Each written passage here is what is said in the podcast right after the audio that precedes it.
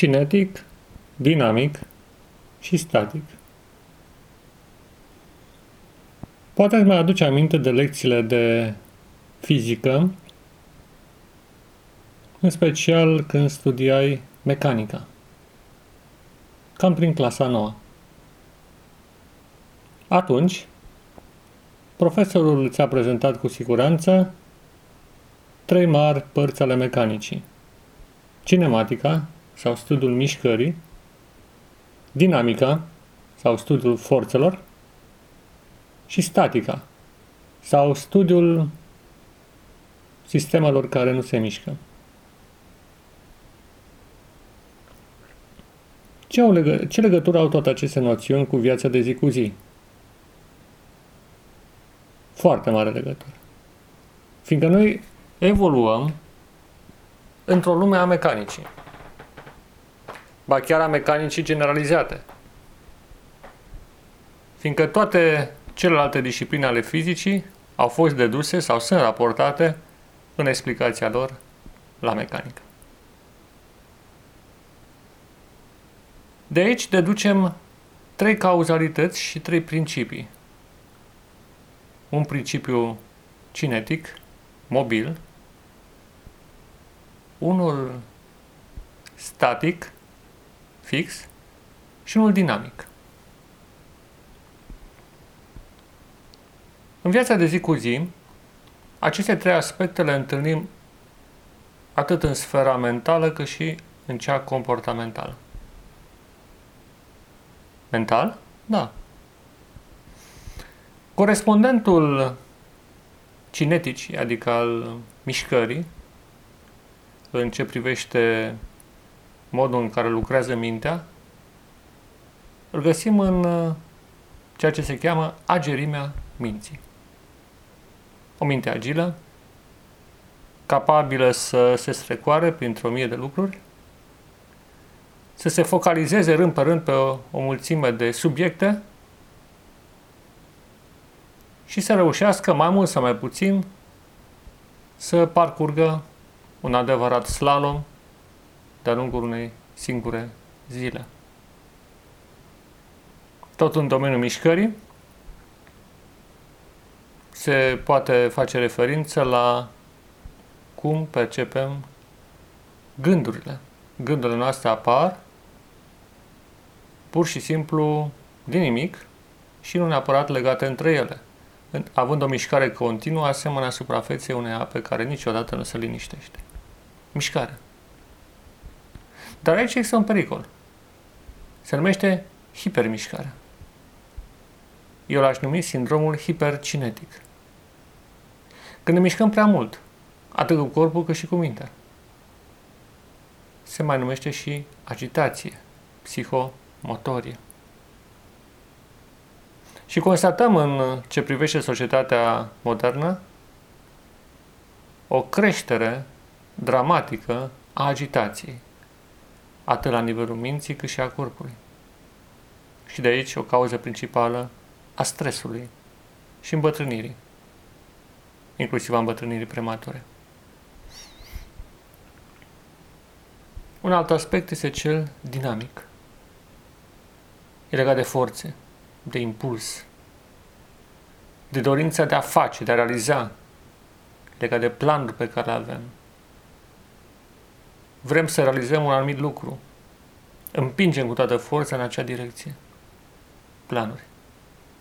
De multe ori cu încăpățânare. Alteori cu o tenacitate, însă care trece dincolo de ceea ce ar trebui. Și aici voi denumi sindromul hiperdinamic. Prea dinamic. Prea pus pe acțiune, prea puțin contemplativ, prea trecând repede la partea, cum zicem, practică. Și nu întâmplător, oamenilor din toate părțile lumii le plac foarte mult filmele de acțiune. Genul acesta prinde cel mai bine, atât în scris, că mă refer la cărți de acțiune, cât și în cinematografie, sub forma filmelor, în care acțiunea nu se oprește deloc de la început și până la sfârșit. Hiperacțiune. Dacă noi nu ne punem niște planuri, nicio problemă, ni le pun alții. Ni le pun părinții, ni le pun cei cu care sunt tovarăși de viață, se găsește cineva. Hiperacțiune.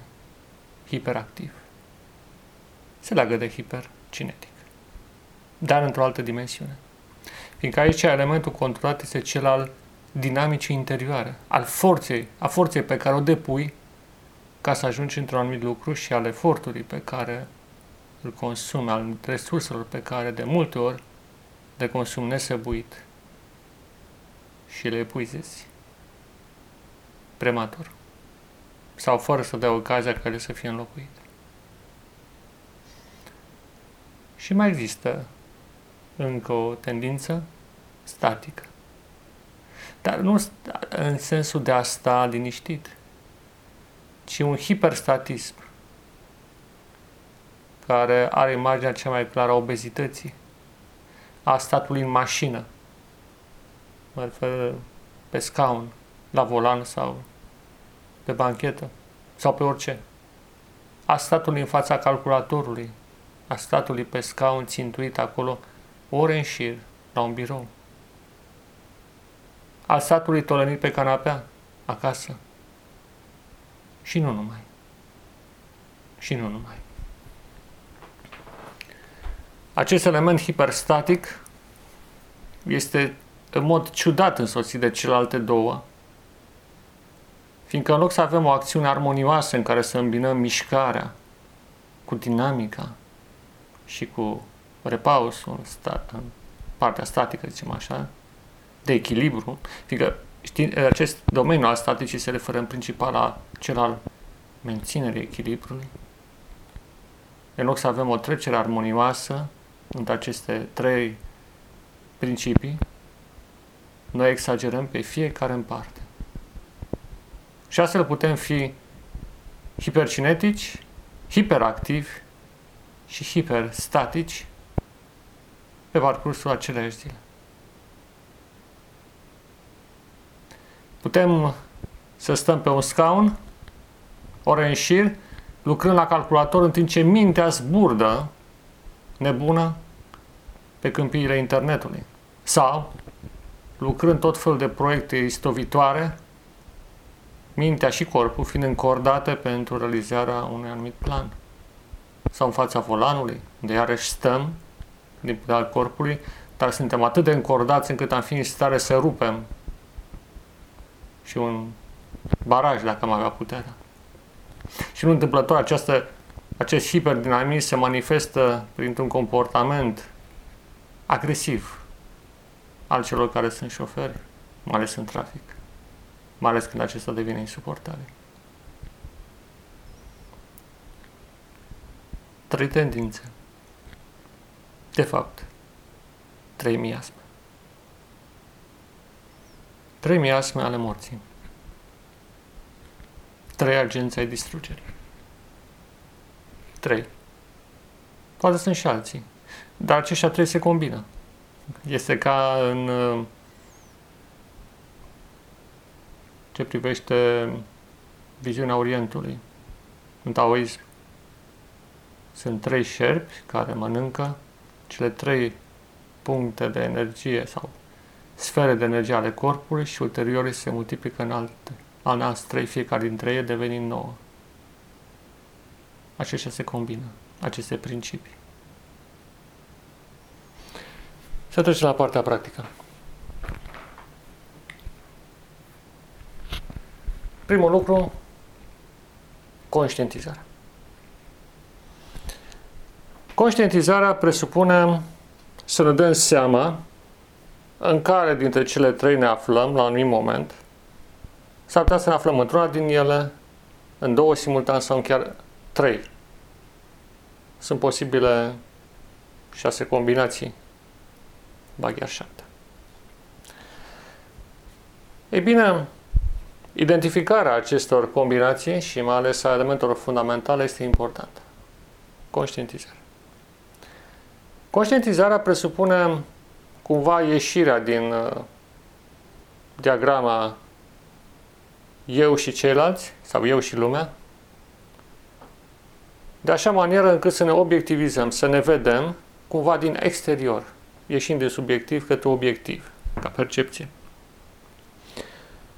Și în acest sens, începem să ne notăm gândurile ca și cum ar fi nu ale noastre, ci ale altuia sau ale cuiva cunoscut, dacă vreți.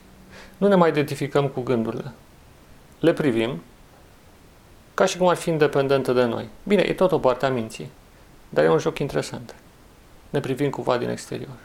Și ne vedem, poate, și oprim. Facem un stop cadru. Deci, pentru a conștientiza, facem un stop cadru. Un stop cadru, dacă se poate și fizic, dacă nu, măcar mental. Oprim secvența. Facem un shot, adică fotografiem situația și ne dăm seama ce se întâmplă. Suntem foarte agitați? E clar, este un sindrom hiperdinamic. Și vedem nuanțele. Ne mișcăm prea mult? Suntem într-o fugă? Hipercinetic. Încercăm să rezolvăm o mulțime de probleme hipercinetic. Pericolul cel mare la hipercinetic e dispersia. La hiperdinamic, pericolul major este arderea. Și la hiperstatic, pericolul major este acumularea, urmată de revărsare, bineînțeles, necontrolată. Dacă ne trezim în fața calculatorului, stând cumva de ore în șir, vom putea experimenta ambele tendințe, și cea hiperstatică, statul mult, cât și cea hiperdinamică, dacă suntem angrenați în căutări, planuri, sau hipercinetică, dacă pur și simplu este un entertainment și tot ne uităm între diferite lucruri. Conștientizăm. Conștientizăm nuanțele. Cele trei. Mișcarea, forța, dinamica și staticul. Acel element care te țintuiește și te ține legat de un loc, de o situație sau de ceva similar. Ele trebuie percepute distinct, fiindcă ele sunt diferite. Și după aceea combinațiile care apar. Cinetic cu dinamic, cinetic cu static, dinamic cu și așa mai departe. Bine, sunt șapte în măsura în care plecăm dintr-un punct. Ele, în funcție de combinație și de proporții, pot să dea mult mai multe gradiente. Aici este doar așa o împărțire grosieră. Le identificăm, aceste trei nuanțe fundamentale. Și încercăm să le observăm așa cum privim într-un tablou, la un tablou, la o expoziție încercăm să vedem nuanțe. Deci, exercițiul acesta de conștientizare presupune în continuare o evaluare a ceea ce vedem în planul senzațiilor, ceea ce simțim, și după aceea al gândurilor. Toate senzațiile se transpun în gânduri și toate gândurile se transpun în senzații. Trebuie să observăm această dinamică. Să dăm un exemplu. Ne aflăm în mijlocul zilei, o zi normală, în care avem de realizat mai multe lucruri. Și alergăm dintr-un loc în altul. De exemplu, suntem într-un mijloc de transport și mergem într-o parte în alta. E un timp mort. E un timp în care pur și simplu scrâșnim din din sau suntem inerți așteptând, dar în același timp cu așteptare nerăbdătoare să se încheie odată în traseu. Nu am văzut oameni care să le placă, cel puțin în ziua de azi, să se călătorească în sensul autentic al cuvântului. Toți așteptăm să ajungem odată la destinație cât mai repede. Nu avem răbdare să privim detalii, să ne uităm în jur, nu. În lumea noastră avem fixația și mergem către ea. Unui lucru și mergem către ea. În acele momente de așteptare, este foarte interesant să sesizați sau să sesizezi tensiunile care apar în corp. Fiindcă aceste stări mentale se transpun în corp și sunt încordări de care nu ești conștient prezente în corp. Sunt încordări în diferite regiuni. Nu trebuie să corectezi. Trebuie să, doar să conștientizezi. Corectarea vine ulterior. să conștientizezi efectele acestei, acestor tendințe prin transpunerea niște tensiuni interioare. Tensiuni care pot fi tot de trei categorii. Tensiuni cinetice, dinamice sau statice. Tensiunea cinetică este mușchiul gata încordat pentru acțiune. Tensiunea dinamică este încordarea, de fapt, nu de acțiune, ci gata de a se mișca, de a te deplasa. Aceea este tendința cinetică. Este încordarea care precede mișcarea. Mai este tendința, mai este tensiunea dinamică. Când stai încordat în a demara o acțiune și chiar dacă acțiunea nu pornește acum, tu tot stai încordat. Este aceea, de exemplu, în creșterea bărbiei involuntară, când suntem gata să trecem la acțiune, inclusiv în ce privește lucruri care nu sunt legate de mecanică, adică la un examen, la un test sau, de ce nu, în cadrul activităților profesionale, când ne expunem sau ne prezentăm punctul de vedere. Ia gen încordare. Și mai există o încordare statică. Da, încordare statică. Este o încordare care nu e legată nici de mișcare, nici de acțiune, ci este o încordare implicită, creată de prea mult stat într-o anumită situație, într-o anumită postură, într-un anumit loc. Este o tensiune dată de un dezechilibru, de o postură atât mentală cât și fizică dezechilibrată. E ca și cum ai sta într-un picior prea mult timp, fără să-l mai schimbi. E un alt de tensiune, tensiune surdă. Foarte surdă. Sunt trei nuanțe. Discernerea lor cere timp.